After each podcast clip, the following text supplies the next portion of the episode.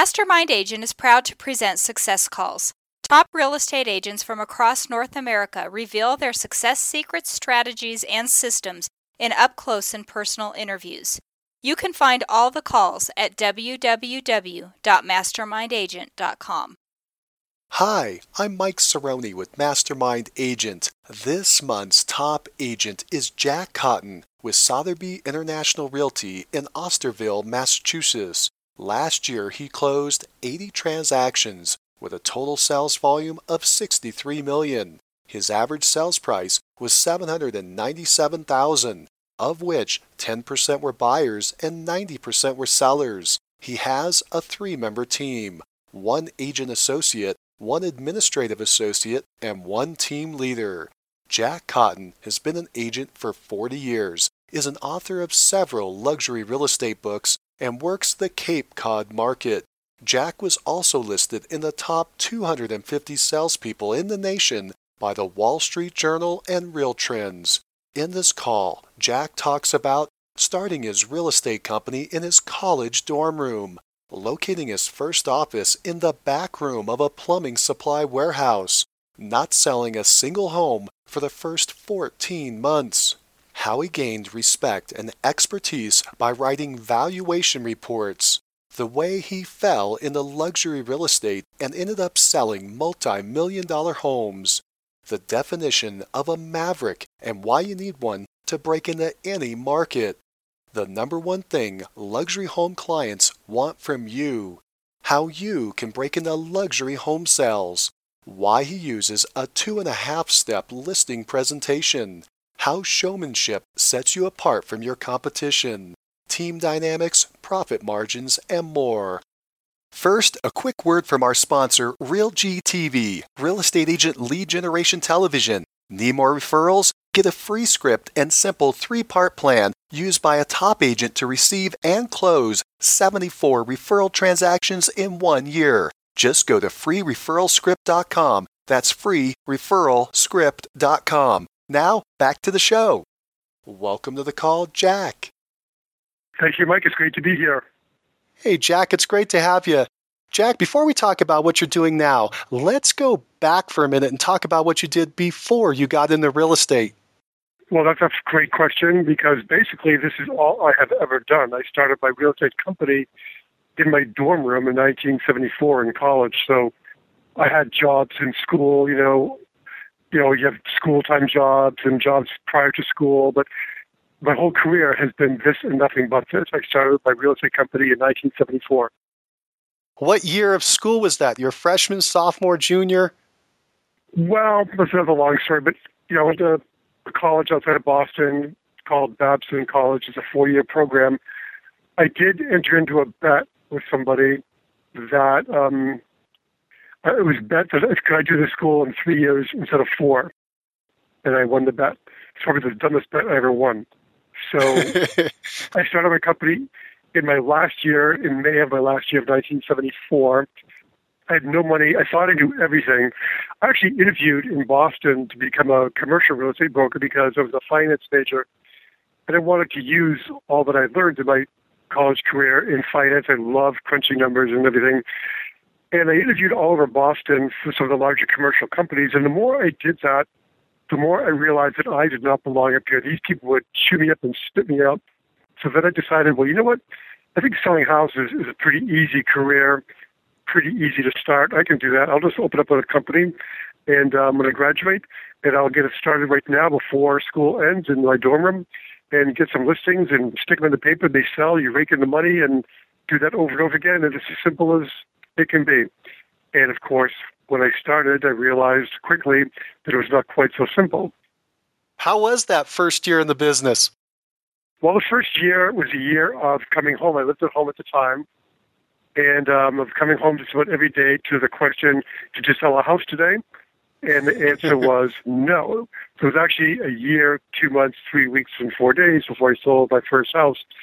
There was a lot of times that first year where I was ready to give it up. Uh, my father owned a plumbing supply company, and he's the one who made the bet with me.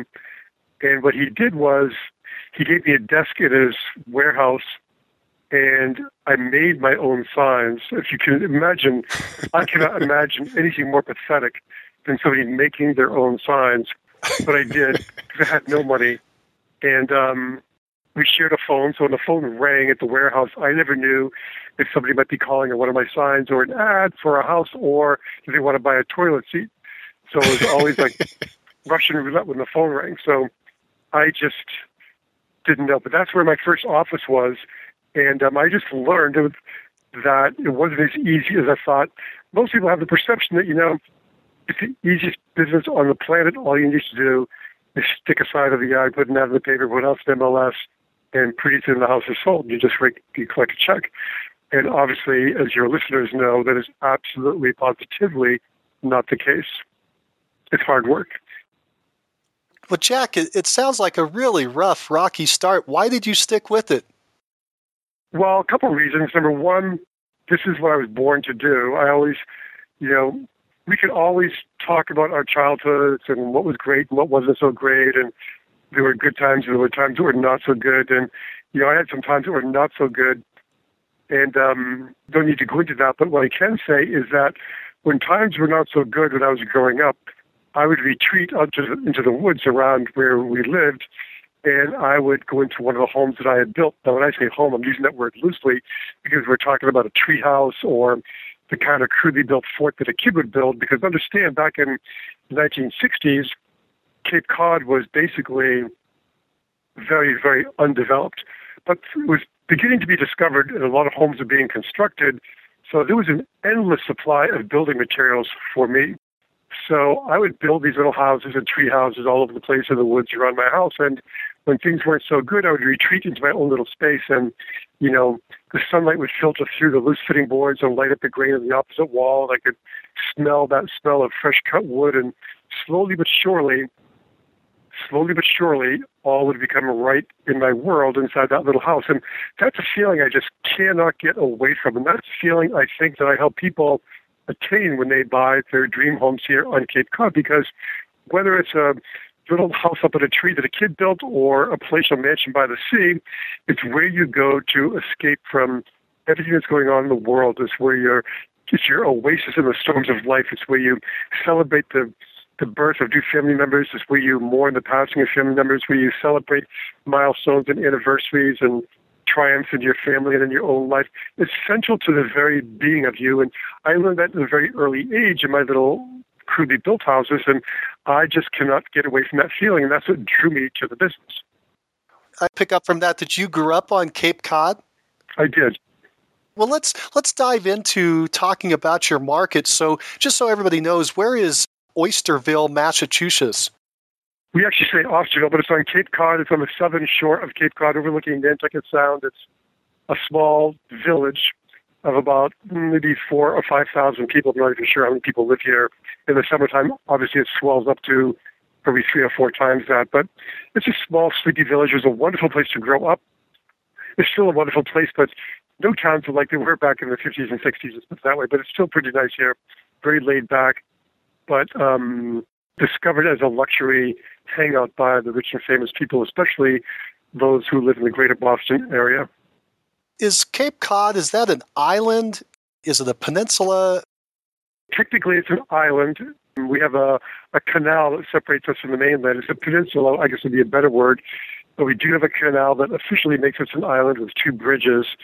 And it's like if you could take your right arm and extend it out straight, and then lift your hand up so your elbows down at 90 degrees, that's what Cape Cod looks like. It looks like an arm with flexing its biceps sticking out into the ocean.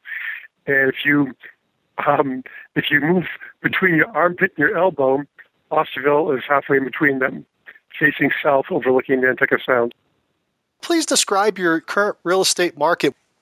There's two prices to look at here. The average sales price in my market is probably a little bit south of $400,000, high threes, pushing 400. My personal average sales price is around 800. I don't discriminate on price. I had a closing yesterday for a small commercial condo of $185,000. It was so much work I could have sold the Empire State Building in New York and I saved a lot of time probably. But anyway, and I also sold one a month ago for 13 over 13 million. So But if you average it all out, it comes into around $794,000 is my average. Are you covering the gambit from the, the low end entry all the way up to the high, high end luxury, or do you focus your efforts on one end or the other? I'm known for high end. However, I do not discriminate on price, at least I have not up until this point. So my belief is that I'm here to serve, and people in the lower price ranges need me more than do the people in the higher price ranges. So I discriminate more on location, geographic location, you know, if I think it's a good mix between myself and the people. I mean, I don't take every listing. In fact, I was just working on my plan for 2015. I was looking at the numbers for 2014, and I was a little bit discouraged because I noticed that my batting average on listing presentations, you would think somebody with four decades in the business would have like a 75 or 80% batting average. Well, in 2014, my batting average was 37%. So I listed 37% of the homes I went on and did presentations in. And I would say 100% of the ones I lost were, were overpriced. And one of my associates mentioned when I was talking to him about this this morning, he said, Well, it's interesting if you go down the list of the listings you didn't get, they're all still for sale, and all the ones that you did get are sold. So I felt a little better after that. But I, I do a lot of work, I guess, because my pitch may be three for every one that I list. So the homes here, this is primarily a second home and retirement market. And the higher you go in price, the more prevalent that is because people who live on Cape Cod year round just don't have the income to afford real expensive houses. So if you get over $500,000, the more you go over $500,000, the more likely it is that that buyer is going to be a second home buyer or a retirement buyer. There's very few people buying million dollar homes who are actually year round. So I'm not saying none, but it's a small percentage of our market. It's predominantly second home and retirement. And the people buy homes here that they're going to use for, gosh, well, we, we see people, people buying homes that they're going to use for three weeks a year. The average is eight to 10 weeks a year. And they invest anywhere from, if they're going to be on and near the water, you know, three to four million up to my highest is 19. The $19 million guy, I think he's probably in that house maybe four weeks a year that's a different clientele. And, and in a minute, we're going to dive into that. I want to go back to the, the point you made earlier that you're you're only taking one in three listings. The two that you don't take out of the three, is that because you choose not to take them? Is that because the seller chooses not to hire you because you're sticking to a price? It's a combination of both, and I'd probably take that and do one third, two thirds again. So one third I don't take them, and two thirds they're like, you know what, Jack, thanks a lot, but we don't like your price. And I don't, you know, I'm like I'm at an age now where I don't really need to list every single house, and I try to convey that to other agents and when I teach or write that you don't need to list every single house. Here's a concept: why don't you just list the ones that are going to sell? A lot of agents have the mindset that they can't lose on a listing appointment. They need to do or say anything to get that listing, no matter what. And my philosophy is I've had this fantasy for my whole career, and I'm getting close to realizing my fantasy. But my fantasy is a one sentence listing presentation. And that would be instead of all the work that I do now, and I work like crazy to do a listing presentation. I do a ton of work before I even show up for the first appointment. But my fantasy list of listing appointment is to walk into your house and sit down at your table to look you in the eye and say, Mike, tell me why I should take your listing. Have you tried that? Not in those exact words, but that's the mindset that I have when I go into a house. That's the mindset that you need to have when you go in. I've never actually said those words, but um, that's that's my fantasy. Have you ever asked that question during the listing presentation? Why should I take your listing? Yes. Yeah, you know what? I can't think of a time where I've, I cannot think of an example of when I have used that. No. So it's more of an attitude than the actual question. It's metaphorical. I'm just saying that's my ultimate dream listing presentation, one line. And everything I do is sort of working towards that. And even if I don't actually say that during the presentation, I have that mindset. So I am not invested in a listing contract on every appointment I go into. If it if things work out, if I like the people, if, if we can work well together, if the price is right, if the motivation is there, then I'll do it. For example, I'm not opposed to taking an overpriced listing as long as the motivation is there. I'd rather take an overpriced listing with the motivation being there than to take a listing that's priced right where the people don't really want to sell. And I've basically everything I've learned over my career, I've learned the hard way or by screwing up. So I've learned what it's like to get a great listing at a great price, and one person in the mix doesn't really want to sell the house. You bring them a great offer, even a full price offer, and they don't want to sell. That's that's the pits. On the other hand, I understand in my situation, in this market especially, a lot of our sellers tend to be second or third generation. The home is passed on, and now there's three or four heirs, sometimes two to five heirs who own the property now. And you might have three out of five on the same page with regard to selling the property, or two out of three, but there's always one or two who see that home sale as a lottery ticket. The sale, their share of that sale is going to solve all their problems. So they have a unrealistic idea of where it's going to sell. But I know that the motivation is there. The five people can't continue to own this house. So I will give them the time, just like people give fine wine time to come into age.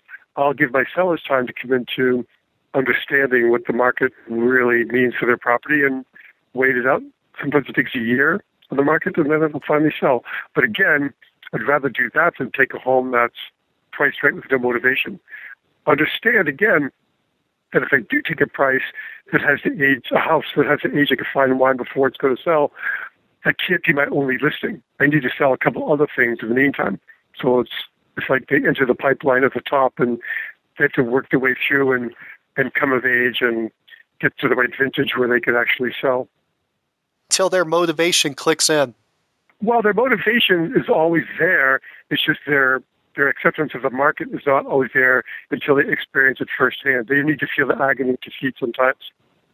But then, you know, if every now and then, every now and then, Reg, you ever heard of Reg? No, what's Reg? Uh, E.g., Reg, real estate god. Every once in a while, Reg uh, waves his magic wand and you sell a house for, you know, you think it's going to sell for six million and it sells for nine million. So you just never you just that can that happens every now and then. So so people cling onto that hope and they hear about that, and sometimes you have to let them come to terms with the fact that it's not going to happen. Just not going to strike twice in this neighborhood. Well, Jack, I'm under the impression that you, and it sounds like you are, that you specialize in luxury homes. Have you specialized in luxury homes your entire career?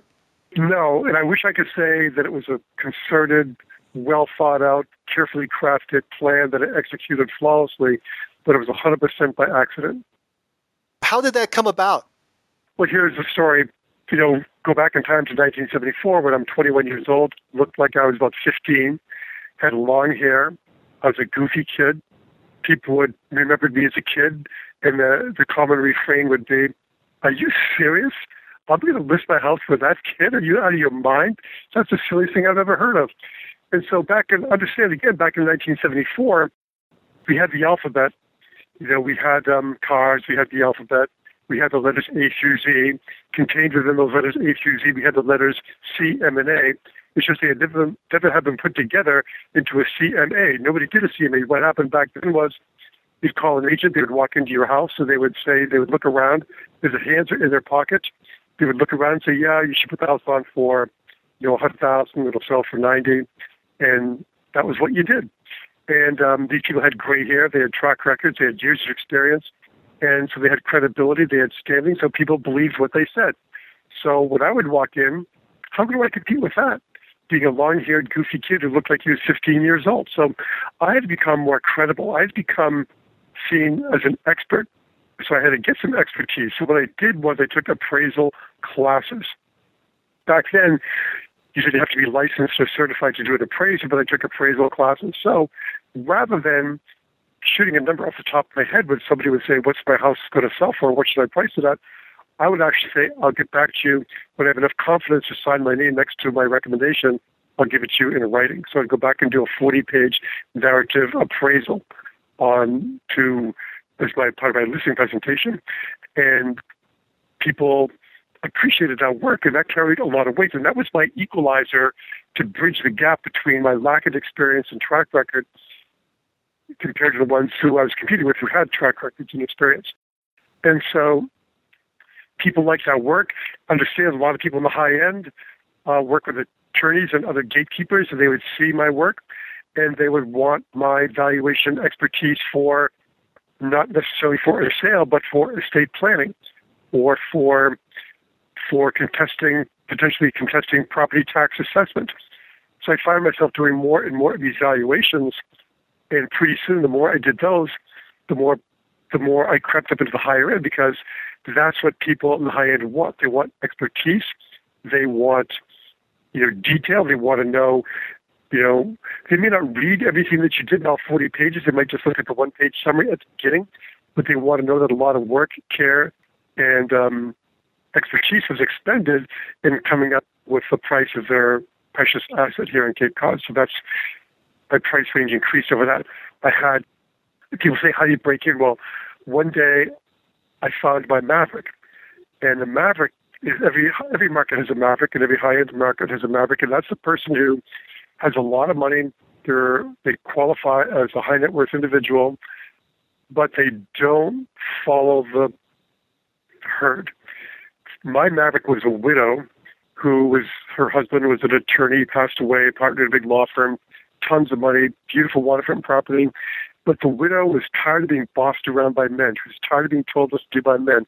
She was tired of being, you know, having everything second guessed by men.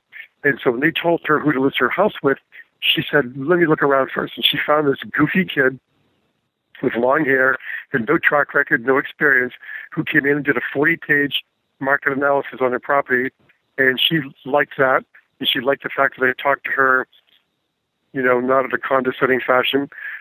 And I got the listing. She was my maverick. She was willing to take a chance on that new person. And that's what you have to find to break into luxury market. Find that person who, you know, dances to a different drummer and doesn't want to be told what to do, is willing to take a chance on that new person. And she did. And then one widow led to another widow, to another widow, to another widow. And, you know, I never really knew my grandparents when I was growing up. So I treated them all as if they were my grandmother. And I was very protective and gave them super service, took great care of them. And that's what built my business, and that's what got me higher and higher in price range. So it's the widow approach. And again, I cannot say that was a carefully planned and executed strategy, but that's just the way it worked out. And quite frankly, even my biggest my biggest sale ever, a little over 19 million, same thing. She was a widow and I made my connection with her by doing valuations for her over the years for uh, tax planning purposes or state planning purposes and for tax assessing purposes. And then when it was time to sell the house, I got the listing because I built that relationship by becoming her trusted real estate advisor. So they don't want to list with an agent. They don't want to list with a realtor. They want to list with who they deem to be their trusted real estate advisor. And that's what I work to become. Were you offering these CMAs for free? Oh, absolutely. And we didn't call them CMAs. I think we called them opinion to value. We maybe didn't call them. I don't even know what we called them back then, but no one had coined the word CMA back in the, in the 1970s that I knew of. So I was basically doing a narrative appraisal, floor plans, you know. And don't forget, there was no word processors or computers back then either. Everything was hand typed. It was a lot of work. How long would it take you to do one of those? hours, hours. And I was so poor that the only typewriter I could afford was this old mechanical Remington typewriter that typed in script because it was cheaper than a typewriter that typed in regular print. So I, everything I typed was in script, which, which looked so stupid. But anyway, my information was good. You know, back we used carbon paper. You couldn't even make a photocopy back then. So, you know, you're, you're taking pictures, and you go to the drugstore, and you're waiting four days for the pictures to come back, then you're scotch taping into the pages. I mean, you you spent a lot of time on stuff back then. But that's what created the value. You poured yourself into these these uh, these mini appraisals, well, full blown appraisals, and your competition wasn't doing that. You were offering it free to the homeowner eh, rather than because why wouldn't they just go out and pick an appraiser to do the same thing? Why did they trust you over an appraiser? Was it just the, the cost? Because on a listing appointment, they didn't know I was going to do that. They would just that's what they would get. When they asked you to do a valuation, you know, to give me what's what do you think my house should sell for, I would give them a 40 page narrative. Now, that grew into people needing these valuations for estate planning and assessment, you know, fighting their assessments. And once in a while I would charge for them, but mostly I didn't charge. It was building goodwill, building my business, and equaling the playing field between myself and the more experienced practitioners in my market. Very smart. So you mentioned that you had your first break with the Maverick, and how long were you in the business before you got that break into the luxury side uh, with the, the Maverick Widow? It's so funny because the other day I was showing a house, and it dawned on me that this property was my first waterfront sale, which is the one we're talking about now. It's on the market for six million right now. Back then, I think it was, I think it was two hundred thousand dollars, and I'm gonna guess it was like 1977 or something like that. But yeah, it was it was around two hundred thousand dollars, which was, you know, you figure out the commission. Take six percent of two hundred thousand is twelve thousand. I own my own company, so so twelve thousand. Well, back then, a Harvard MBA was making fifteen thousand in a year, and I just made that on one sale. So it was huge money back then. And back then, nothing to spend the money on. I mean, your phone bill was higher, advertising was not cheap, but there was no there were no computers, there were no cell phones, there were no pages, there was no technology. So basically, in those days, I could sell when I got rolling and when I really started to take off, like in the late 70s, early 80s. I could sell 12, 15, maybe 18 houses a year. Average sales price of a million dollars, average commission of 6%. You could easily push close to a seven figure income, but you had no expenses. I mean, there was, nothing to spend the money on. I bet you could buy a typewriter. Well, I remember my first typewriter, my first real typewriter was an IBM Selectric 2 typewriter. And I was sitting in the Burger King parking lot at Exit 6 on the Mid Cape Highway with the IBM sales and sitting in my car during a torrential rainstorm, signed the paperwork for an IBM Selectric 2 with an extended range carriage for 1050 bucks, which was a ton of money for a, a typewriter back then, but it had this incredible high-tech feature called lift-off tape. So rather than doing whiteout or strikeovers when you made a typo, it would lift them. It would lift the typewriter off the page. So, you know, back then, I was doing a. I would type a hundred letters every night. I would hand type a hundred, like farm letters, every single evening at home, and they looked so much better on the Selectric 2 than they did on my Remington especially when I made a boo boo because you could just lift it off. That was like a breakthrough for me. Was the IBM Selectric 2 typewriter because the keyboard was like there's still nothing like an IBM keyboard even to this day, and that lift off tape was nothing short of miraculous. For the folks listening to us now who are considering getting into the luxury market, let's first define it. How would you define the, the luxury market for homes? Well, my definition, no matter where you are in the country, because in, you know in my market it might be a million and above, the Hamptons it might be four million and above, and Beverly Hills might be six million and above. But the the common thread, the common way to describe the luxury market is the top ten percent of your market. So you know, print out all the homes that sold in your market from top to bottom, calculate the top ten percent, and where that number falls. That's how I would define luxury. It has been pretty consistent here we've been calling it a million because we round that number off. So maybe one year it might be 790, another year it might be 910, another year it might be a million one. But sort of right around the million dollar mark in my market. That's sort of what we've always used for our definition. Again, if you go to other markets like Manhattan, yeah, you're probably talking five or six million dollars and up, but top ten percent. So if you look to your current business, you said you're selling the whole gambit what percentage of your business is on the luxury end? What percentage of the homes are you selling are in that top 10%? Well, basically, because of the way the market is here, I'm going to say probably 90%. I owned my company all this whole time. I sold my company in 2005. But the whole time I owned my company, my philosophy was that when you're selling a real super property like five or ten million dollars, I mean, how often can that really happen? It's happened enough, but every I always pretended like this is the last one I'm ever going to sell. So what I try to do from a business standpoint and from a wealth building standpoint is to survive and pay my bills on regular real estate and pretend the big ones never happened and bank them. So that's what I would do. So every time I had a big sale, I pretended it never happened. You know, once in a while I might, I might buy some kind of a toy or something, but for the most part, I would just bank the money. So when I consider that I've been in this business now for four decades and have had almost no capital gains, because a lot of people make money in real estate by buying low and selling high. I'm famous for buying high and selling low. So all my net worth, which is basically the only number I track, the only number I really pay attention to, has come from selling real estate, not from capital gains, not from flipping houses, not from, you know, plenty of times somebody will call me up and say, I want a million bucks. I want you to sell my house for a million dollars. And a lot of agents would say, great, and they'd buy the house and then they'd flip it for two. I would just say, no, your house is worth a lot more than a million dollars. Let's let's see what it's really worth and sell it for that. So my net worth, which is okay for somebody who started with zero, is all from selling houses, not from capital gains.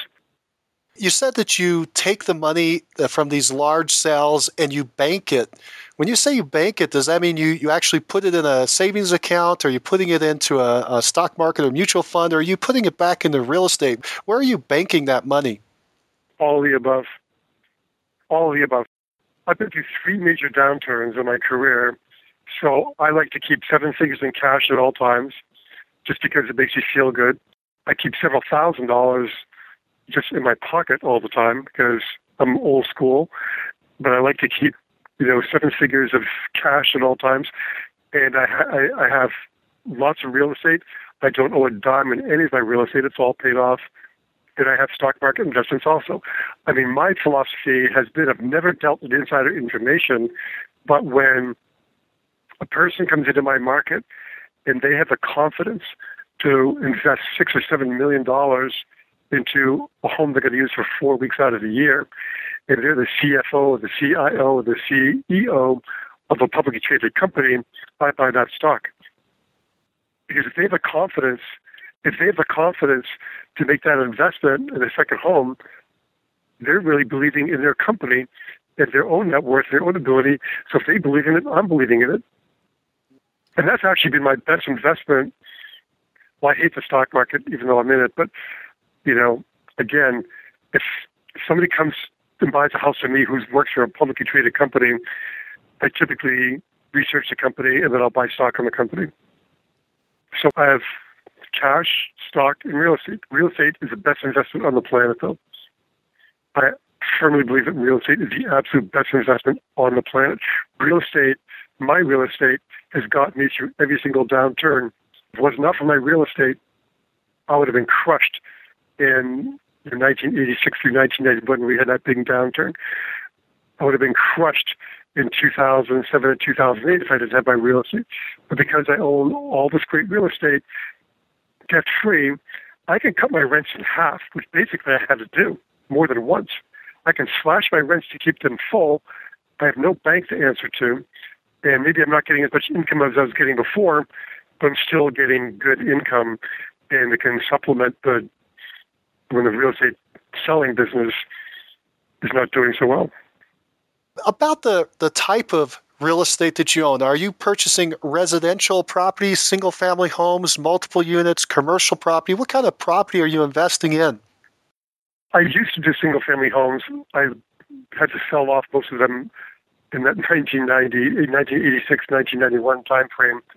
But right now, I'm almost all commercial, almost all commercial, maybe three or four houses, but all commercial.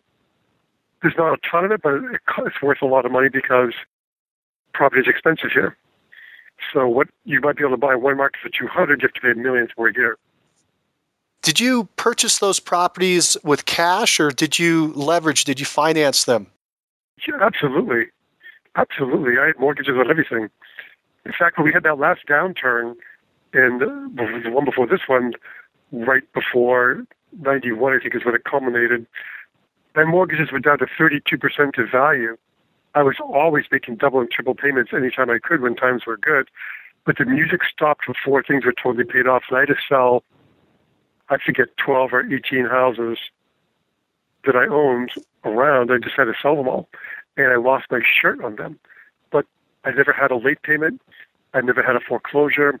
I've never, I don't have one blemish on my credit because all the money I lost was mine because I always had hefty down payments. I mean, I bought my dream house when I was 35 years old. It came on the market for $400,000. I went there. I could not afford it. So someone else bought it. He put it on the market a year later for $600,000 in November of whatever year it was, 1980 something. I went there. I couldn't afford it. Nobody else bought it, so he took it off the market.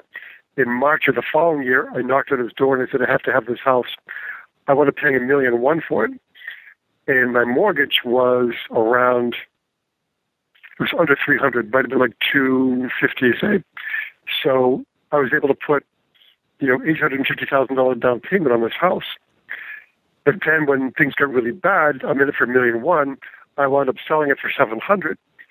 So I sold it for a pretty big loss, but obviously the, didn't matter to the bank is I only owed them 255 or something like that. So now, through the miracle of compound interest and time having passed and just being tired of having mortgages, um, everything I own now is free and clear. These days, I will say though that I always tell my wife this when I'm paying bills that taxes and insurance are almost like a mortgage payment now. I remember when my house insurance was less than my car insurance. Now, I you know, my house, you get a bill for 18000 bucks for house insurance. It's like, it's a good thing I don't have a mortgage. When you buy your investment properties over the years, have you always put down a large down payment? You said you did on your personal residence. Did you do that on your investment property as well? And how large? What, what's your goal or objective there? Well, there was never goals with how much money I had at the time. I've always felt that over the years I work better I work better, more effectively when I have less cash around because I'd always blow it on something like a new bike or a new car or something or a new boat. So I would, you know, just whatever, just buy whatever I could buy real estate wise. But a minimum, I mean, I'm, when I was buying houses, I was probably putting 20% down. Was buying commercial, I was probably putting 30 to 35% down. But I learned from the old people, my early mentors, when I was in the business starting out, and thinking about quitting because I hadn't sold the house for over a year, as I told you before. I would go and visit the old people and talk to them, and there was something about their stories of the depression that really rung home with me. And so I've I made a decision to have less real estate and own it. So rather than like a lot of people, a lot of my contemporaries would, rather than paying down their property, they'd buy more property with leverage. Well, then when the music stopped, it, the whole thing fell down like a house of cards. Whereas, so I've always had less real estate than a lot of other people, but I'd have know, 30% down or 50% down or 100% down. So it can absorb a change in the market. Well, yeah, like I've got, I've got one building where maybe I get 5000 a month in rent. Well, in the good old days, I was getting $7,500 a month in rent. And we're not back, my rents are not back to the good old days, but still 5000 coming in is better than nothing coming in. And if I had a big mortgage on that building and 5000 was covering the mortgage, that wouldn't be that great. So it's just better. When you're starting out, you have to get a mortgage. I'm not saying don't get a mortgage, but my advice to people who want to invest in real estate, maybe it's contrarian, but put as much down as you can and get the shortest mortgage you can and pay it off as quickly as you can a house, a piece of real estate is not an ATM. You know, the only reason I would refinance a piece of real estate, and quite frankly, I've been thinking about getting a mortgage, even though I haven't had them for years, because the rates are so low. I see people now getting two percent mortgages, you know, fixed for five or ten years, interest only. Sometimes you think you're stupid not to get one. I just can't bring myself to do it. But yeah, it's a great time to, if you're just starting out, yeah, get a mortgage now. Get a mortgage now, but just pay it off. Pay it off. Because when you get to be my age, it's just nice to have that money coming in and not going out to the bank. Jack, thank you for walking down that with us on the investment side. Let's go back to the, the luxury side. When you're working with a luxury client, is there a difference between working with a luxury client and working with a, a regular priced home client? Well, there is there's, there's a couple of differences. Number one, they've done it before. They're more sophisticated. They understand. There's maybe sometimes a little bit less emotion with them. They oftentimes fall in love with a deal as opposed to falling in love with a house. They're more disciplined in their approach. They oftentimes don't over invest. They they they buy with or invest within their means rather than you know going beyond their means. They want to deal with an expert. They appreciate and are willing to pay for expertise to help guide their decision. They take advice from everyone. They they crave information. They crave information and they'll get it from anyone. They may not act on all of it. For example, if they're out to lunch, they'll ask the server their opinion on real estate in a given market. If they're talking to their landscaper, they'll ask the landscaper's opinion. They will ask everyone for advice. They never look down their nose at anyone when they could be possibly gathering intelligence or information. They may not act on it or accept it or use it, but they're sponges. You, they cannot have enough information. And they'll put that all together and then they make informed decisions as a result. They tend not to be as much swayed by emotion. Our job as real estate agents, we're trying to have people connect with the emotion of the purchase so they'll buy this property that maybe it makes no sense to invest, you know, $8 million for you're going to use four weeks a year. But um, our job is to to try to paint that emotional picture that they want to see themselves moving into and become a part of. So they'll do it, and that's the challenge of the high end because you're talking about building family memories, and they're coming back to you as data points. you know, so you're, you're always crossing that line of trying to bring emotion, but also catering to their to their their their thirst for information and data. It sounds like the luxury home purchases and sales are a lot more analytical, a lot more data driven. Does that mean they're taking longer to make decisions? Well, partly, but understand when you're in the second home market, it's a discretionary market.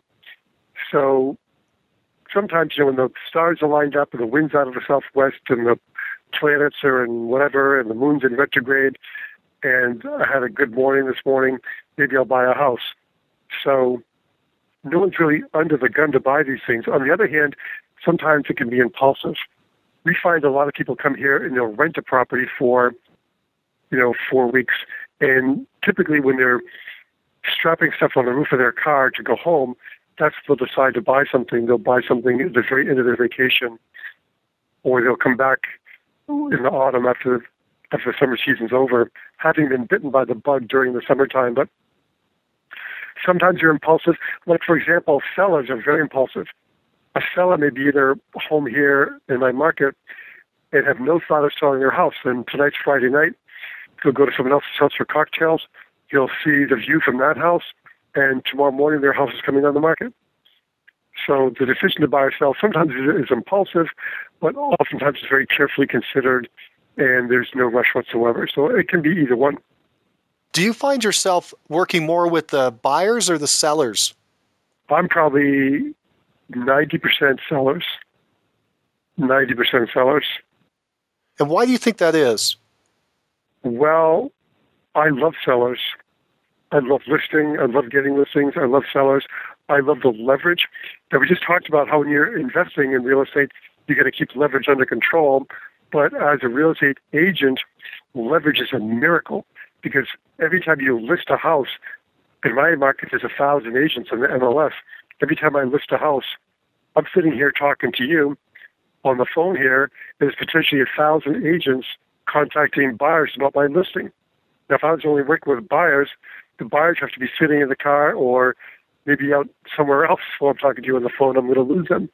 So I can't be doing anything with a buyer right now when I'm talking to you.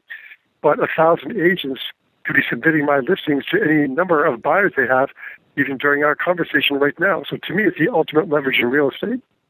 You've definitely focused on the listing side of the business.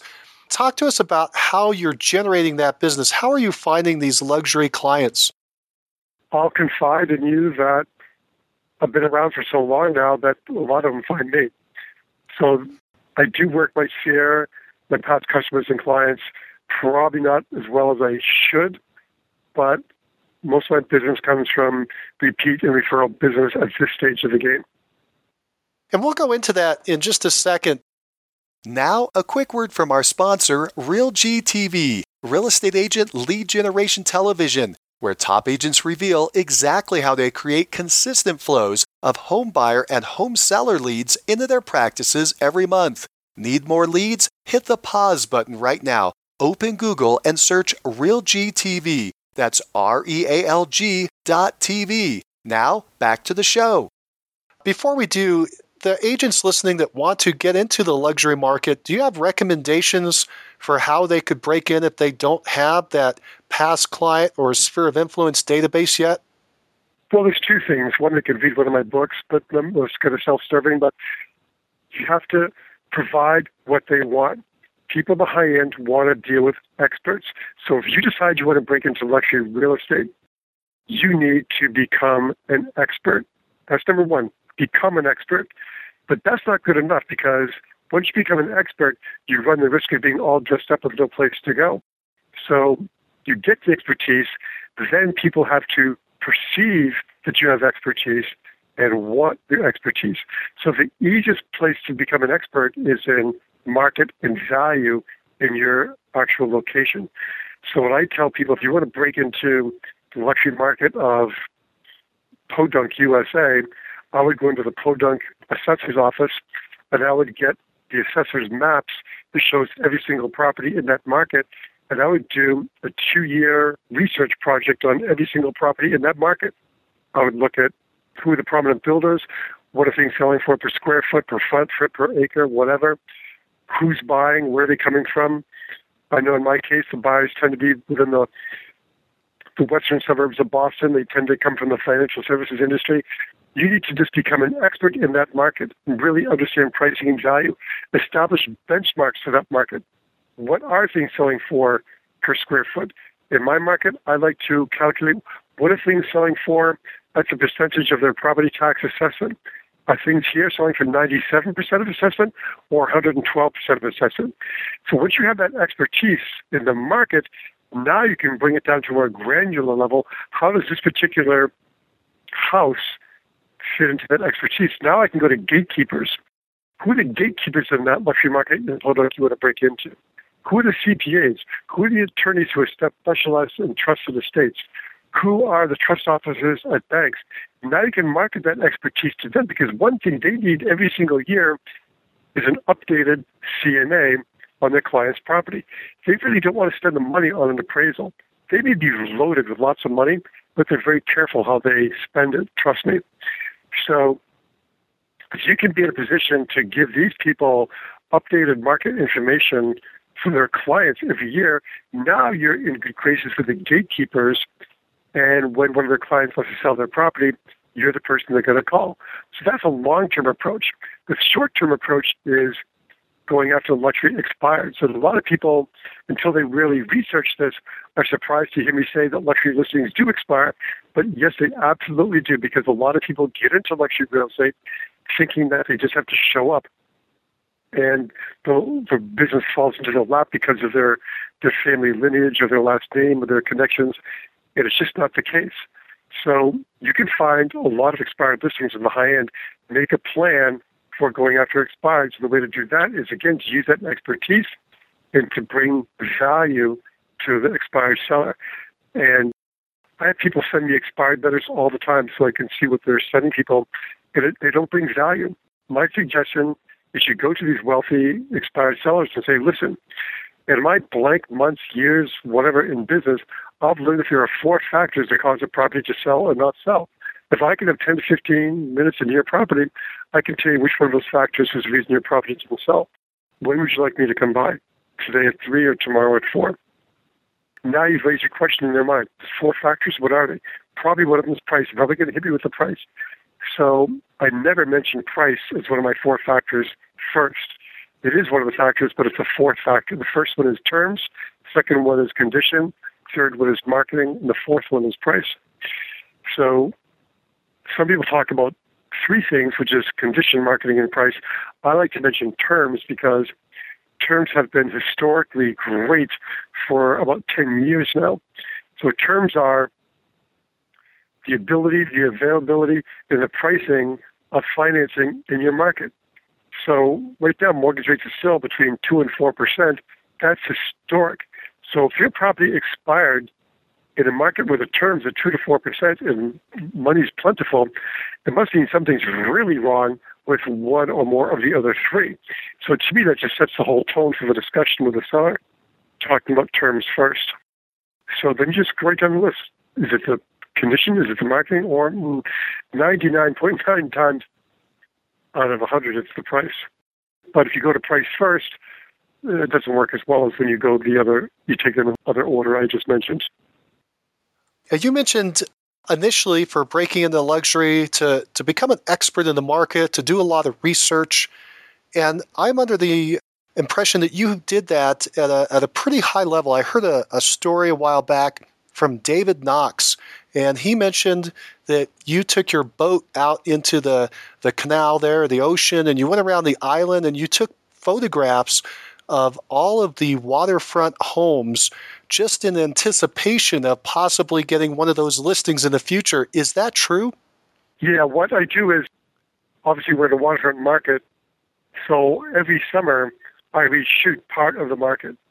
So I have a photo inventory of every waterfront property. Now, they may not be the best pictures in the world, but a lot of times homes come on the market now, like November, December, January, February, when everything's icy and snowy and looking dreary. But I have a database of photographs of every single listing in my marketplace, and I upgrade them every summer. So, I mean, I don't do the entire market every summer because, like, well, one stretch of property, one stretch of real estate here looks best when shot in the morning on a sunny day before 11 o'clock in the morning. So if I take my boat and run down the coast slowly and stand up on the roof and shoot those homes, and now just shot that whole market. Another another part of my market looks better shot between three and four in the afternoon when the sun is more to the west, shooting back the other way. So basically, yeah, every year I'm reshooting a portion of my market, so I never have pictures that are more than two years old of every single property in my market. That is dedication. Well, David Knox probably forgot to mention that I also write off my boat, and that's an important part of that exercise. How do you get a still picture with the ocean moving standing on your boat? Well, again, you have to pick your days, and, and the, you don't really know my market geographically, but a lot of my waterway is inland water. They're, they're very protected bays, so you can get great pictures. Now, the picture that face on the ocean on Nantucket Sound, as it turns out, those properties all face south. The best time to shoot them is probably in the morning to get the morning sun, and the wind really here doesn't pick up until after noontime. So when you're shooting in full sunlight in the summertime, the sun high in the sky, you can shoot very fast pictures. You can have a very fast shutter speed, so you don't you don't pick up motion. Again, if I'm shooting your house for listing purposes, that what you just said is a problem because I'm focusing on one house. Yeah, it is a problem. But when you're just shooting like 25 homes or 30 homes on one stretch of road facing south, you just you're shooting right down the coast and bing bang boom, whacking those you know just get those pictures nailed. The reason that you're doing that is to impress the seller when you do get called in on a listing appointment on one of those properties and you're able to bring up one of the photographs that you did during the summer months even before you knew they were going to sell the home. Isn't that true? Exactly. That's the whole point. Yeah. It's going to be my cover shot, which I, I'll have a really great cover shot for that listing, even if they're calling me in January. And so the next step is how could someone out there listening apply that to their market? Let's say they're not on the water, but they want to move into luxury. Let's see, maybe they could drive around luxury subdivisions, take pictures from the street, or maybe an aerial photograph. What do you recommend? Well, first of all, it's hard to do from the street in a lot of luxury markets because the homes are so far back from the road. So unless you can drive to anybody's driveway, that's going to be a hard thing to do. And aerial photographs, I don't like at all because there's too much roof. Drone photos you could do, but now you can't do that anymore. So basically, waterfront really lends itself to this exercise because typically there's no obstruction between the house and the water because the owner is trying to maximize the view of the water. But these homes I shoot from the water, if I tried to shoot them from the street, I would get nothing. There's nothing to see from the street. So that's probably something that's hard to do if you're not in the waterfront market. I would say the only other markets you could do that would be a golf course market where if you could go out to a golf course in a cart and shoot the house from the fairway, or slope side properties where you can shoot from the slope side when you're skiing, or waterfront property where you can shoot from a boat.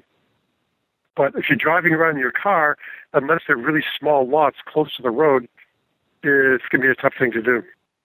And the impressive part of this story is the detail, the length that you will go to to get an advantage over your competition by showing the seller how much research you're willing to do. It really goes back to where you started typing out these reports with this uh, uh, less than perfect typewriter, taping in those those photographs three or four days later. Uh, you're still doing the same thing. Yes. Yeah, but now we just have word processors. But it still takes me hours to do a CMA because we do. Uh, we had a meeting up here yesterday. I had a bunch of agents come in. We were brainstorming checklists, and they were astounded at what I do before I even show up for a listing appointment. Like how many things we do before I even show up to your house to talk about listing your house with no guarantee that I'm going to get the listing. People are astounded at how much I do. But, you know, I grew up with a single mom. I grew up with a single mom and two sisters. And in those days, you know, women didn't get paid the same as men. My mother, for a period of time, worked at a bank as a bank teller and she worked the same hours, did the same job as the guy at the next window at the bank. And he got 20% more money than she did. And we would talk about that and the unfairness of it. But I was very much aware of that. So what my mom had to do was to, to move up and do to make more money, but she had to work much harder and do a better job. So that was drilled into me at an early age, sort of subconsciously. So I compare now obviously I'm a guy and everything, but I was a, a, a 21 year old guy who looked like a 15 year old guy. I had to outwork and outdo everybody else, equal the playing field between myself and the more experienced practitioners. And I think that some members of our society have disadvantages based on certain things. And I think women in real estate will tell you that they probably do do more. They work harder. They have to do more and work harder. But honestly, if you want to succeed in business, that's a great lesson and a great discipline to have. And maybe that's why, as a rule, women do better in real estate, or there's more successful women in real estate than there are men, is because they just innately understand that they've got to do more to get to the same place, and they do. I, I probably shouldn't be saying all this, but I think that's a fact. And, you know, people tell me, I have people tell me, like I have this guy who bought one of my books, and he's um, an African American guy, and um, up in I won't even I'm not going to say too much, but he's in some town as far north of New England as you can get. And they said, "You must be the only African American guy in this whole town, and you're you're trying to break into luxury real estate. Well, you're just going to have to work ten times harder." Than everybody else, but it's totally doable because let me tell you something about high net worth individuals they don't care what color you are. They don't care what gender you are. They don't care about anything except what results are you going to get from me. So, quite frankly, I think as a minority person, you probably have a better chance of succeeding in luxury real estate than you might in any other real estate because people in the high end want results. They don't care about that other stuff. We tend to think they do, but they really don't. In fact, I know when I was starting out in business, back when I was knocking on doors, the only time I got a door slammed in my face, the only time I was treated rudely at the front door of somebody's home that I knocked in was when I knocked on doors in my own neighborhood. When I was when I knocked on doors in the wealthy neighborhoods, they were they were nice to me. They were happy to talk to me. They saw a little bit of them starting out in me. I learned from them. So this whole notion that people in the high end, oh, I can't talk to them. He's rich and they're going to hate me and they're going to be mean to me and I'm not rich and they're not going to want to talk to me or I'm this and they're not going to want to talk to me or I'm that and they're not going to want to talk to me is absolutely, positively untrue.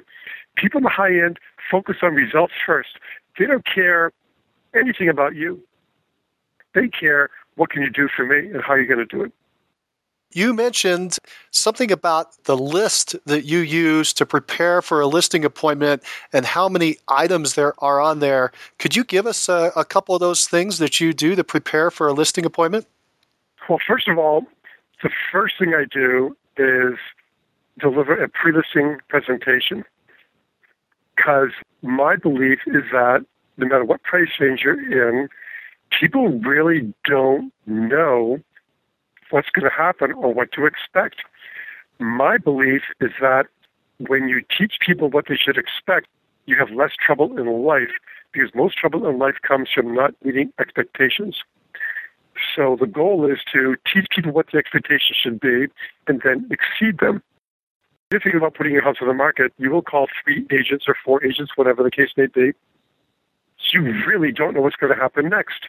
You just you have a perception of what's going to happen next, which is that they're going to show up at your house, they're going to look around, they're probably going to shoot a number off the top of their head that might give you something in writing. You really don't know. So my process is to deliver, have delivered a pre-listing presentation to your door. And what that pre-listing presentation does is, number one, tells them what to expect on the first appointment. And what it tells them to expect is that Jack is going to show up having done the following items even before he shows up at your house. So my pre-listing checklist is actually in my pre-listing presentation. But basically, I'm going to go to the registry of deeds online now, because I don't have to go in person anymore. I'm going to get your deed. I'm going to get all your your plot plans, your land plans, your subdivision plans. Going to look for restrictions. Going to look for first right refusal. I'm going to go to the board of health. I'm going to pull your septic records. I'm going to go to the town assessor's office and pull your assessment field card, your assessment plan, pull a flood map, look up everything I can about your property. I'm going to do all this research even before I even show up at your house. How would they know I'm going to do that if I don't tell them? half the time the sellers don't even know this stuff exists. So that those are all items I just rattled off from my pre-listing checklist. And I put it in my pre-listing presentation so the sellers know that when I show up, I've already done this stuff. Otherwise, how are they going to know? How often do most sellers sell? Every five to seven years? I mean, you get the occasional seller who moves every 18 months. I, I deal with older people who've sold, bought and sold 20 homes in their lifetimes, but even then, it was done a long time ago they don't really know what an agent does before they show up. They just assume you show up. They watch those reality shows on TV. I love watching, like Million Dollar Listing and all that stuff. Look what those guys do. They show up. They show up with their hands in their pockets. They show up empty-handed with their hands in their pockets. They walk around. They look around. They say, "Yeah, you should put your house on the market for four million bucks, and I'll have the paper sent over later on. See you later. Thanks. Bye. That was great." That is not. So that's what sellers think now is going to happen. My job is to let the sellers know, listen, I have a very detailed process that I'm going to execute. It begins even before I show up at your house for my first appointment. Here are the eight or nine things I'm going to do even before I show up to meet with you to see your property. Then they turn the page and it tells them, here's what's going to happen when I come to your house. We're going to sit down. We're going to talk. I'm going to ask you some questions. Mm. Then you're going to show me your house just like I'm the buyer, you're going to walk me through. Then you're going to go back and sit down, and I'm going to go back through and look at your house again, and I'm going to have a laser measure in one hand and my dictaphone in the other hand, and I'm going to measure every inch of your house and dictate every detail into my dictaphone, which will be transcribed by the time I get back to my office because I can I can upload it wirelessly from my phone while I'm still at your house, and the typers will have it done before I get back to my office. So once I have all that information, my very detailed dictated notes and measurements, I can now begin to prepare my marketing plan and pricing recommendation for you. Then they turn the page again and it tells them what's going to happen after the first appointment before the second appointment. And then they turn the page again and it tells them what's going to happen at the second appointment, including you will be signing the paperwork authorizing me to go to work for you in selling your property. I don't use the word signing a listing agreement. I use the words you'll be signing the documentation authorizing me to go to work on the sale of your property. You are really diving in deep.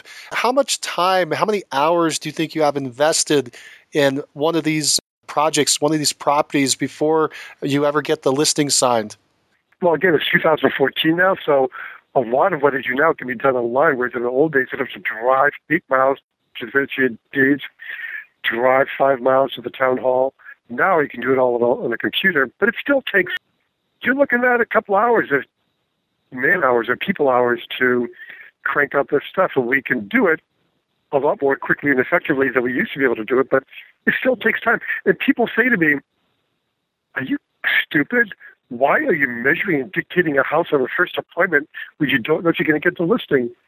Because I want the information I want to differentiate myself from my competition and understand that this is hard for me. This is hard for me to admit, but like there's a little bit of showmanship in here.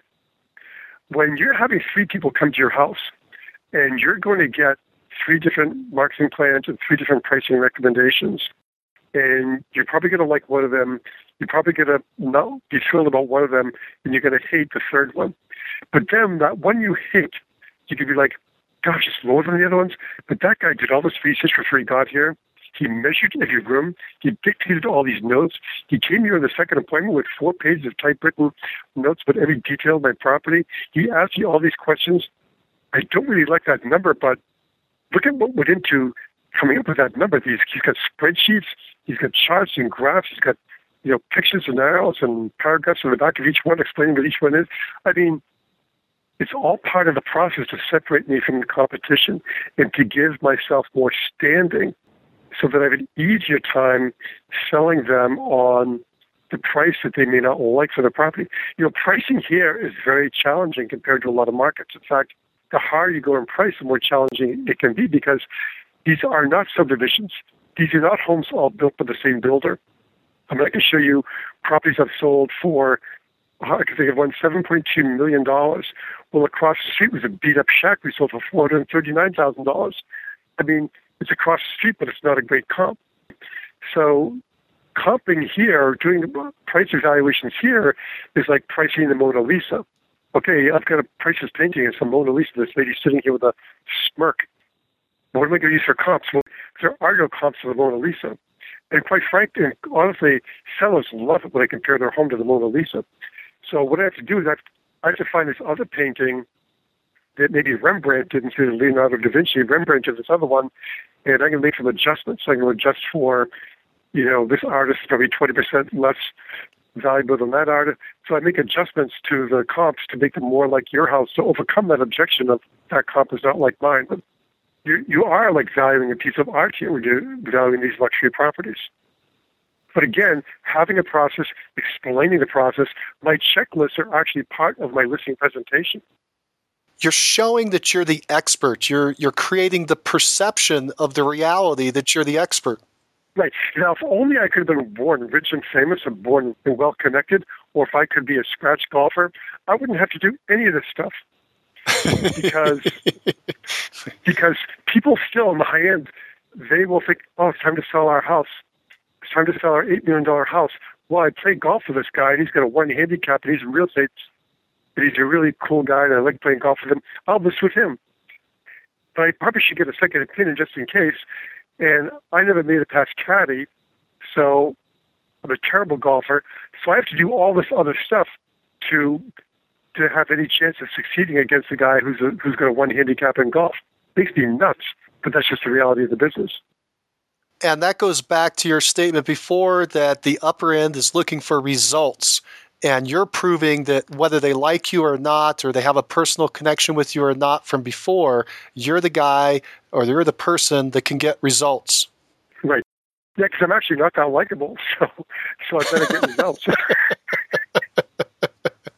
but something else you mentioned was, and I, I want to make sure I got this right. Do you do a two-step listing presentation? Do you go to the house twice? Two and a half step. The half step is a pre-listing package and then there's two appointments after that. I absolutely positively believe in a two step process. And even if I know what the price should be on the first step, my process calls for a two step. And once in a great while, when I'm tempted to take a shortcut do a one step instead of a two step, I always regret that decision later on. So, yeah, two step. I highly recommend two step. I don't care how well you know the market. I don't care if you're in Levittown and every home is the same. It's part of the performance. It's part of the performance. And I'm sorry, I'm sorry to say this, but yes, it's partly performance art. Yeah, expertise is part of it. Having a track record is part of it, but performance art is a big part of luxury. Case closed. Well, because at this point in your career, after 40 years of working that market, you probably could walk in there like the old timers when you got in the business, assess the home fairly quickly, and have a pretty good idea of what the value of the home is. And you could spit that out empty handed and, and have a, a pretty close idea. Yet that's not going to prove why you've come up with that number and create your expertise in the mind's eye of that potential client. No. And what you just said, that short abbreviated process does not meet the definition of luxury. Luxury has reverence attached. For example, let's say Louis Vuitton. How long have they been around? 300 years? I mean, does anyone really have a better reputation in luxury leather goods than Louis Vuitton? I mean, yeah, Gucci's up there too, and Hermes has some decent bags, and Bally does too, but Louis Vuitton is an icon in beautiful handcrafted leather bags. So because of their reputation, three centuries in the making. You should be able to walk into a Louis Vuitton store and they should toss a bag onto the counter. You should be thrilled to fork over two thousand bucks to buy it. But even with their great name, with their great branding, with their 300 year track record and history in the business, that's not what happens. When you walk into a Louis Vuitton store, they combine showmanship with salesmanship. You want to buy a bag? They say, great that bag you selected is a beautiful bag. Let me show it to you. They put a piece of velvet on the counter. They open up a drawer. They reach into the drawer. They put on white cotton gloves on their hands. They walk over to the bag. They grab the bag with two hands, not one, two hands. They lay the bag on the black velvet in front of you with two hands, and they open it. They bring reverence. They are creating more value in that leather bag that probably cost them a hundred bucks to make. They're going to sell you for two thousand or whatever. It's part of the process. There was showmanship combined with the salesmanship. Quite frankly, I've never used them, but I have white cotton gloves in my briefcase. And one of these days, when I pull my listing presentation up, I'm going to put on the white cotton gloves and pick up my listing presentation, my CMA, and I'm going to put a piece of black velvet on the table in front of them and lay my listing presentation down in front of them. And while I don't do those things exactly, metaphorically, I do. My process for everything that I do from the measuring, from the dictating to the pre-listing presentation to the reverence I bring to my whole listing presentation process is the equivalent of Louis Vuitton having white cotton clad hands laying a leather bag with two hands on a piece of black velvet in front of you. It's the reverence they have for their product. And that is the reverence I treat my listing appointments with, my sellers with, and their properties with. Jack, you've mentioned that at this time, the majority of your business is coming from past clients and sphere of influence. Let's talk about that for a few minutes. How big is your database of past clients and sphere of influence? It's pretty big. It's probably a couple thousand. I try to keep it, I really try to keep what I call my actual sphere of influence, I try to keep to around 250. But I mean, I have a big, I have a big database, but the real core I try to call and keep around 250. Now I hear a lot of agents have like, you know, 10,000, 5,000, 20,000. I don't really think you need that many people. I think a good number for me for a lot of, I think a good number is 250. The 250, you said sphere of influence. Is that just your connections, your network, or does that also include your past clients? Both, yes. The ones I think are in a position to send me business. This is going to sound awful, but honest to goodness, a lot of my past customers are deceased. I mean, it's just it's just the way it is here. I mean, even if they're alive when I sell the property, typically they're not alive that much longer afterwards. I mean, that's the way it is. It's an older market here, so it's sad. And so a lot of my sellers are the second or third generation of sellers who don't need to live around here.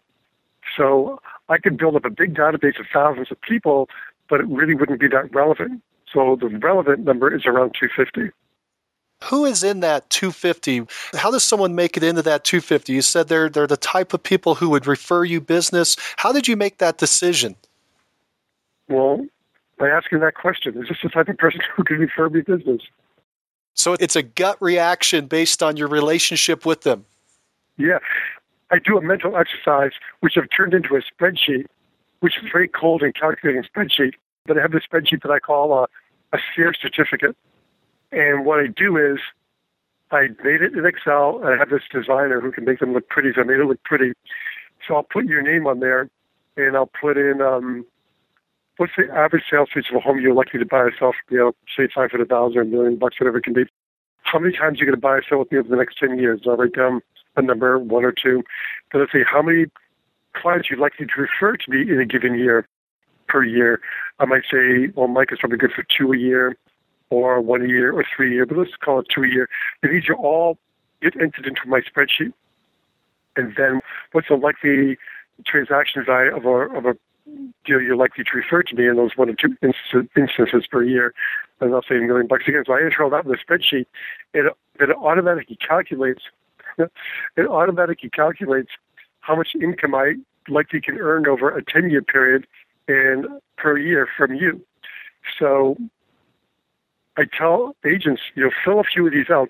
You don't need to fill out 250 of them, but if you fill out four or five of them, suddenly a light's going to go off and you're going to say, holy mackerel, Mike, there's a lot of value in my sphere of influence because this one person is worth 60 grand a year to me, 600,000 over 10 years. Let's fill out a few more and see what happens. So now you begin to understand that there's real value in that sphere and you need to cultivate it. The other cool thing about this exercise is that if you get to be really old, obviously realtors don't retire, they expire, but if you get really old and you want to get out of the business and have someone else take it over, if you could ever imagine yourself not doing this, if you have a lot of these sphere certificates filled up, if you can demonstrate a certain amount of business coming from your sphere, you can now sell your business. I mean, I sold my business in 2005. Who did you sell it to? Sotheby's. How did that sale go about? Did they look at some type of track record for income and then use a multiple of the net or the gross? How did you value that business? Yes. Now I'm just an agent with them. I built my, my company was never huge, huge, but we were probably doing, you know, I probably had 25 people with me. We worked as a team. You know, probably doing $250 million, maybe five or six million in commission and making huge, I mean, great profit, maybe 20%. Sotheby's wanted to come into this market and they bought my company. So now I just work for them as an agent. Why did you decide to sell? Was it just an offer you couldn't refuse? It was a great multiple. Uh, why didn't you just keep the company and continue to do what you were doing? I love my company. It was a hard decision to sell my company because I love my company. I still do. At the same time, I could see storm clouds on the horizon in 2005. I really didn't want to go through another downturn by myself. If I was ever going to sell, I couldn't imagine selling to a better company than Sotheby's. I love Sotheby's. I still do. That was nine years ago. You know, it was just, to me, who else would I sell to? And I couldn't guarantee that if I didn't do it then, that they'd want me the next year or the next five years, you know. So it just, things lined up. It was the right thing to do at the right time, and I'm happy that I did it and I'm doing now what I really love to do, which is I'm back to listening and selling, not so much managing. I love writing books. I love teaching seminars, and I get to listen and sell. It's like the best of all worlds. But if you want to sell your practice as an agent, if you want to sell your business as an agent, having clearly demonstrable business coming from a clearly identified sphere of influence, which you can do from filling out these spreadsheets, that's how you do it. How do you stay in touch with your your sphere of influence the 250 people? What do you do throughout the year to make sure that your name is top of mind? I probably could do a better job of that. If i have one well, i have more than one weakness but if i was to make a list of my weaknesses near the top of my list would be communicative. So i probably should do a better job but mostly by mailing like direct mailing phone calling and socializing. So I'm getting back into, for example, doing events. I'll do, like last summer, I did a wine event. I will go to one of my great listings and I will invite my sphere in for a wine tasting. And I'll have a notable, noted wine expert there who will have selected some really incredible wines, and people can come and talk about it and try them out and talk to him and, you know, what do you call it, pick his brain. I don't even talk about the house. People have to ask me to see the house because I, I really keep the house only as the venue. But you know, you connect, you talk, and people talk about it. You can't believe this stuff. This guy flew from New York. Wine expert came from this place in New York, and da da da da. So I do stuff like that. It brings value. It brings goodwill, and it brings connections. How many events do you do a year? Just one. Just one. I mean, we used to do bigger ones, but now to do more than one a year would be a lot. And we do some other stuff throughout the year, like like now it's coming up to Christmas time. Our little town has a stroll where we shut down the main street and we do all the stuff that the ACLU would go crazy about. But anyway, um, sing Christmas carols in the middle of town, have a crush in the middle of town, um, shut the streets down, and then all the shops and stores open up and people just stroll from store to store to store. And my office is in the middle of all the stores, and so we'll lay out.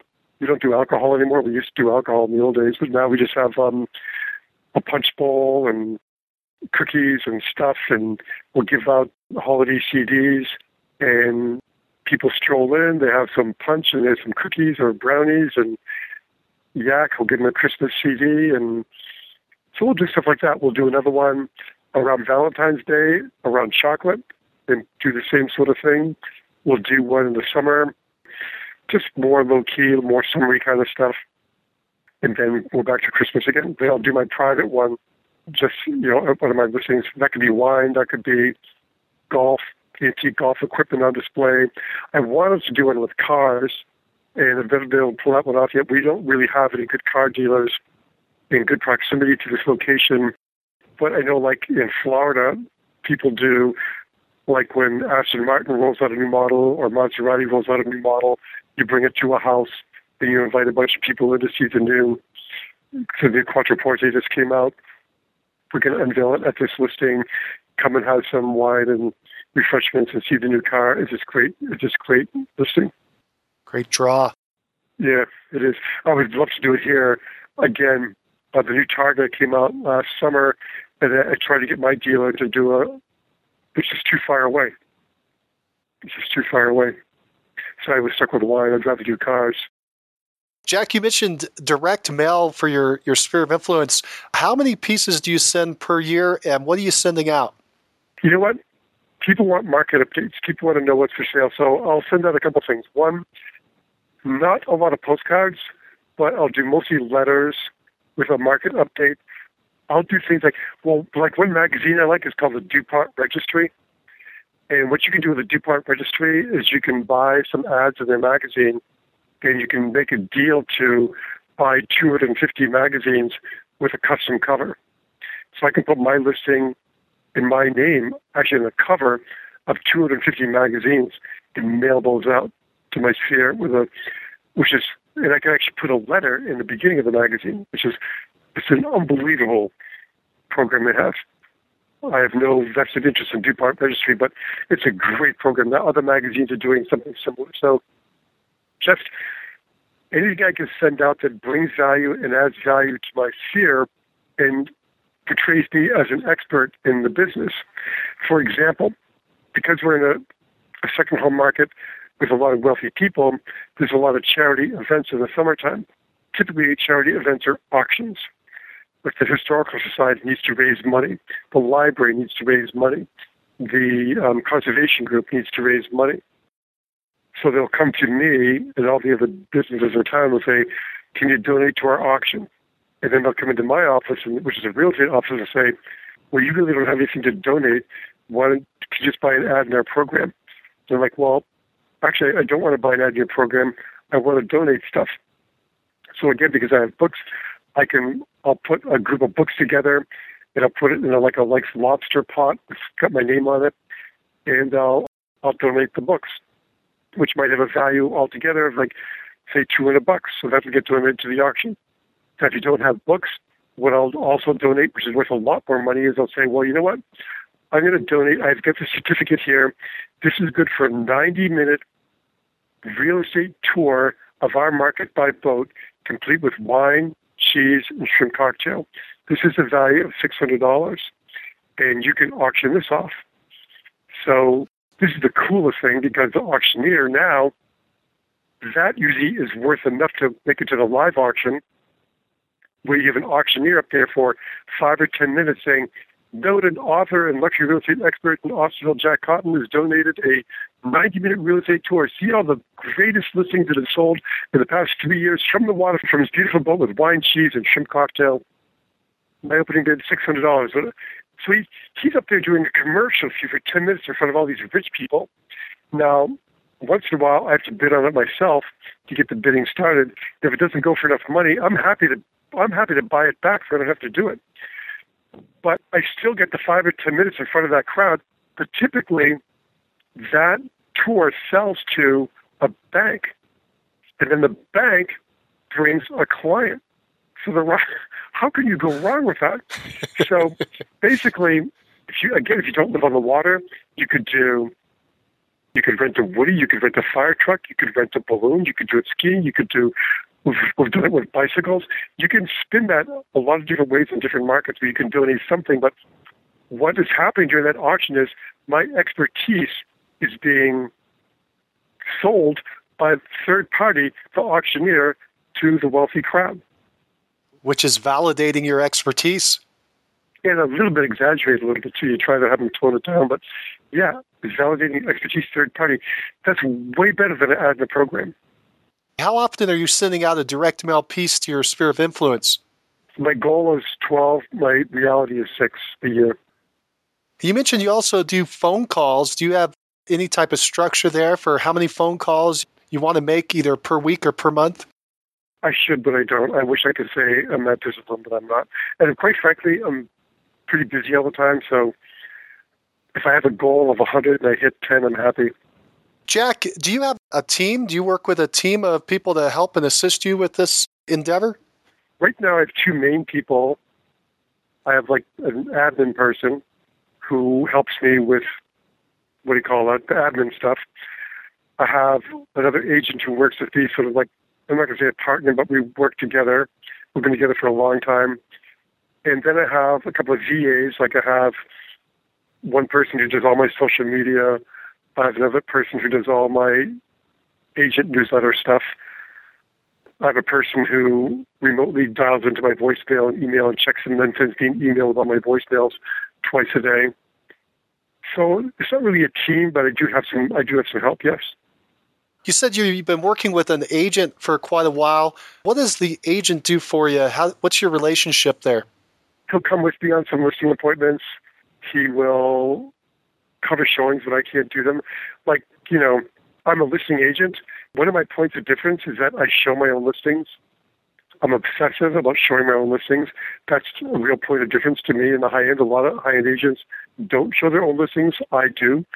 But and even though I work a lot, I can't always be there for every single showing. So Marcus is really, really good and he will cover showings for me. Or sometimes we'll show them together Sometimes he'll open up and I'll close up. Sometimes I'll open up and he'll close up. A lot of our listings, we have to get, some of our listings take, you know, 10, 20, 30 minutes to prepare before showing. You know, by the time you get the, the curtains open and the lights on, it could take a half an hour to get the house ready to show. You get, you know, a 10,000, 12,000, or 17,000 square foot house. You just don't waltz in there and start showing it. Do you have a specific title? Does Marcus have a title? No. No. How do you introduce him to people? Just as your partner or as an assistant, or how do you do that? I used to say partner, but now that we're in 2014, I don't say that anymore. But I say uh, my associate. I never use the word assistant. Nobody wants to talk to your assistant. Do you have a title for your admin person? Do you also use the word associate? Always. Always. Never use the word assistant part of her job because I'm I'm famous for being a little bit not totally dyslexic, but I can reverse things. So I try not to make any appointments myself. I always have Maureen make all my appointments because she'll put them in the right place in the calendar. And so one time this summer, I was really busy, and somebody called me to come list their house to talk to them about listing their house. I had Maureen call them to make the appointment, and they were they were like insulted that I had her call to make the appointment. Now I'm going to show up personally for the appointment, but they were insulted that I had her call to make the appointment. And so they wouldn't see me. They wouldn't make the appointment. And so I talked to the agent who referred them to me, and I apologized profusely for letting them down. But I said, it's not going to work for me to work with them. If I came to make an appointment with them with my process, this is not a good fit for me. So they went with somebody else. Well, I assume that's rare. That's very rare. And I'm like, I'm just wondering, do they call their doctor and hang up when the nurse answers? I mean, I'm going to show up in person. I'm going to do everything in person. I'm just like running a thousand miles an hour. I don't have time to make the appointment. And not only that, if I make the appointment, I'm like these to put it in the wrong spot on the calendar and screw it up. So I need someone else to do that for me because I reverse numbers. I can't help it. So I just thought it was, if we can't even get together here, I had another one this summer where I actually listed the house, signed the contract. There's two or three family members in a dispute, and the only way to resolve the dispute was to sell this house that they own together. So I listed the house and talking mostly to one family member and the attorney. And then I brought my agents through, as I always do, to preview the property. Well, the other family member called up and said, Did you come to my house today? I said, Yep. Did you brought your agent to the house? I said, Yes. And you didn't call me first? I said, No, I, I cleared I made a, the appointment a week in advance with the other person in your family. Well, this seller, this partner proceeded to rip me up one side and down the other for like 10, 15 minutes on the phone. I had to pull my car. I was shaking so much I had to pull over it. So she said, Have I made myself clear? I said, Absolutely. And she said, One more. Then she called back and said, One more question. Is your sign in my yard? I said, Ma'am, not only is my sign not in your yard now, my sign is never going to be in your yard because I'm resigning from this assignment to sell your property. she said, What? She said, I'm resigning. This does not seem like a good fit to me. If it's if we're off to this bad a start at the beginning. So then of course they're trying to like you know. So basically if things get off to the bad foot, nothing gets better over time usually in a relationship. So you whatever it is at the beginning it's going to stay the same or get worse. So if it's that bad at the beginning, I'm out of here. Politely, respectfully, but I'm out of here. Jack, are you profitable? Yes, I'm profit driven. I probably don't make as much as I should because I do pay my associates more than I probably shouldn't be saying this out loud in a recording, but anyway. And I also experiment with things. Like I spend twenty thousand bucks on a video for one listing. So I'll still make a profit when I sell that house when it closes, but not as much as I should. I try to keep my total expenses to around, you know, 30% of my personal GCI after split with the company so that I can make what I should make. But I like things a certain way. I probably could spend less on things, but you know, I'm probably making like 52%. It probably should be more like 62%, but it's 52%. So when you say 52%, you mean of the, the gross commission income that came in the top after the split with the company and, and your staff and all the marketing and so forth, about 52% comes home with you? Yes. Then you think if you really tweaked it, you might get it up to 62%, but you'd prefer to, to run the business the way you are. And, and that obviously it works It's part of your marketing and perpetuates the business further. Yeah, I'm always looking at stuff. I'm also a little bit like Betty Crocker. I compare myself to Betty Crocker sometimes. She's this kitchen where she goes and tries out new recipes. Well, sometimes I try out new stuff and it costs a lot of money, so it, it can hurt my bottom line. If it works, great, I'll do it some more. If it doesn't work, well, this that was a bad recipe. And sometimes you get a flop, and sometimes you get something amazing. Like a twenty thousand dollar video. It was a beautiful video, but I probably wouldn't do it again. And it's a lesson. As you said, you learn most of your lessons from making mistakes. I do. Unfortunately, yes. Jack, what drives you? I try not to be driven by money, although I need a lot of it. But I really, really love real estate. I love the role that real estate plays in the lives of people. I love the whole oasis in a storm thing.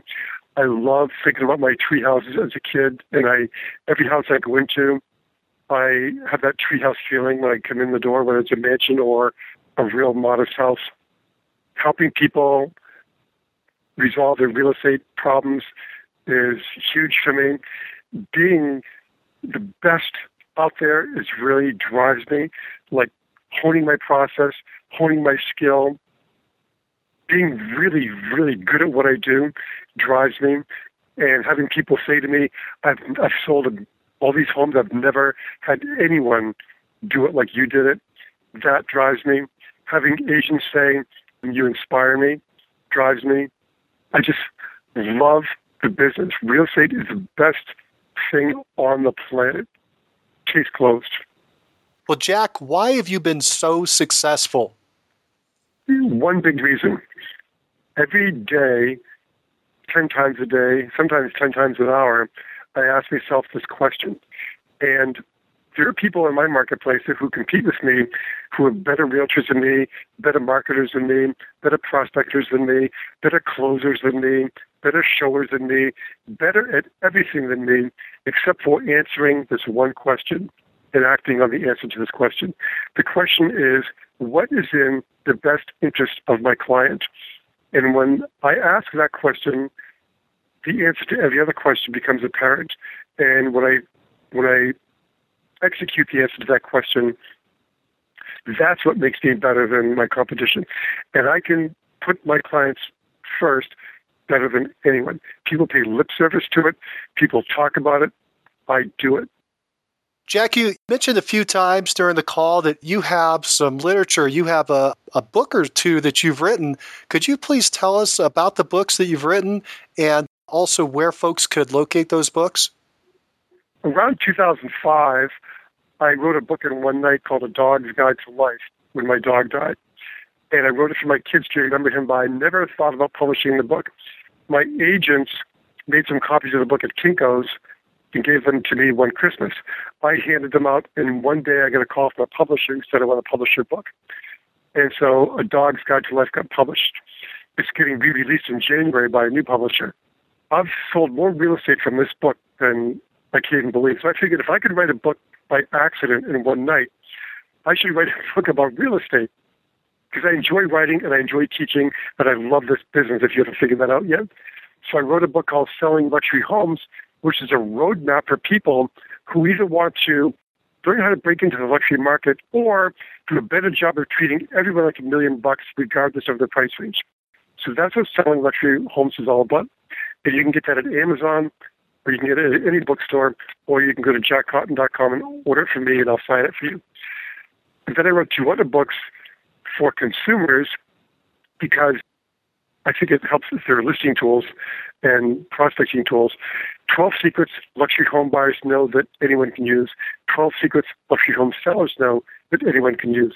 And basically, what have I learned from wealthy buyers and sellers that anybody can use in any price range to make a better home buying or home selling decision?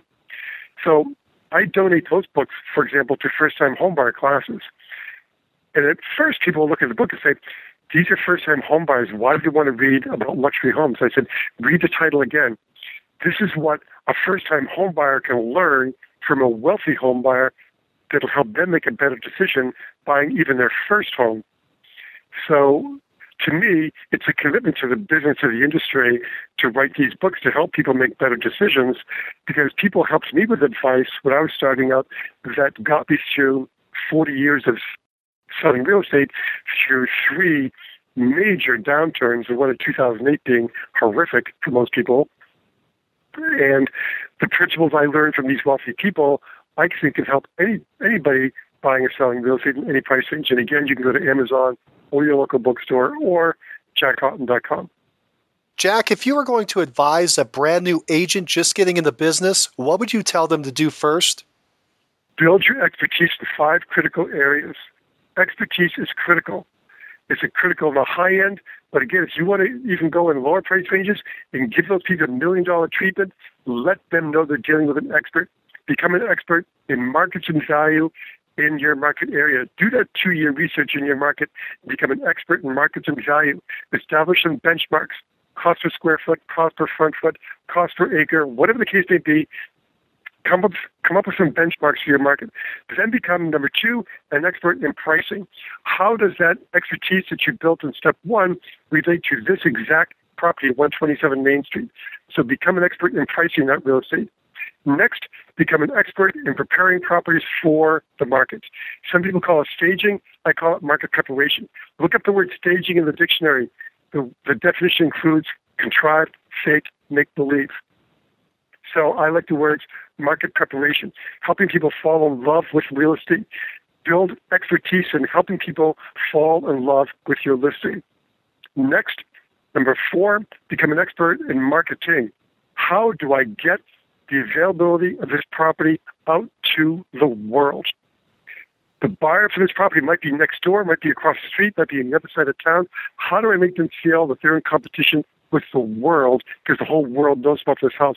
How to become an expert in marketing. And lastly, become an expert in negotiating. You have to be a great negotiator in this business because you have to get your sellers the highest price for their home. You have to get yourself the highest fee that you deserve. Those are the five critical areas of expertise you need to delve into and develop expertise in as you're breaking into this business.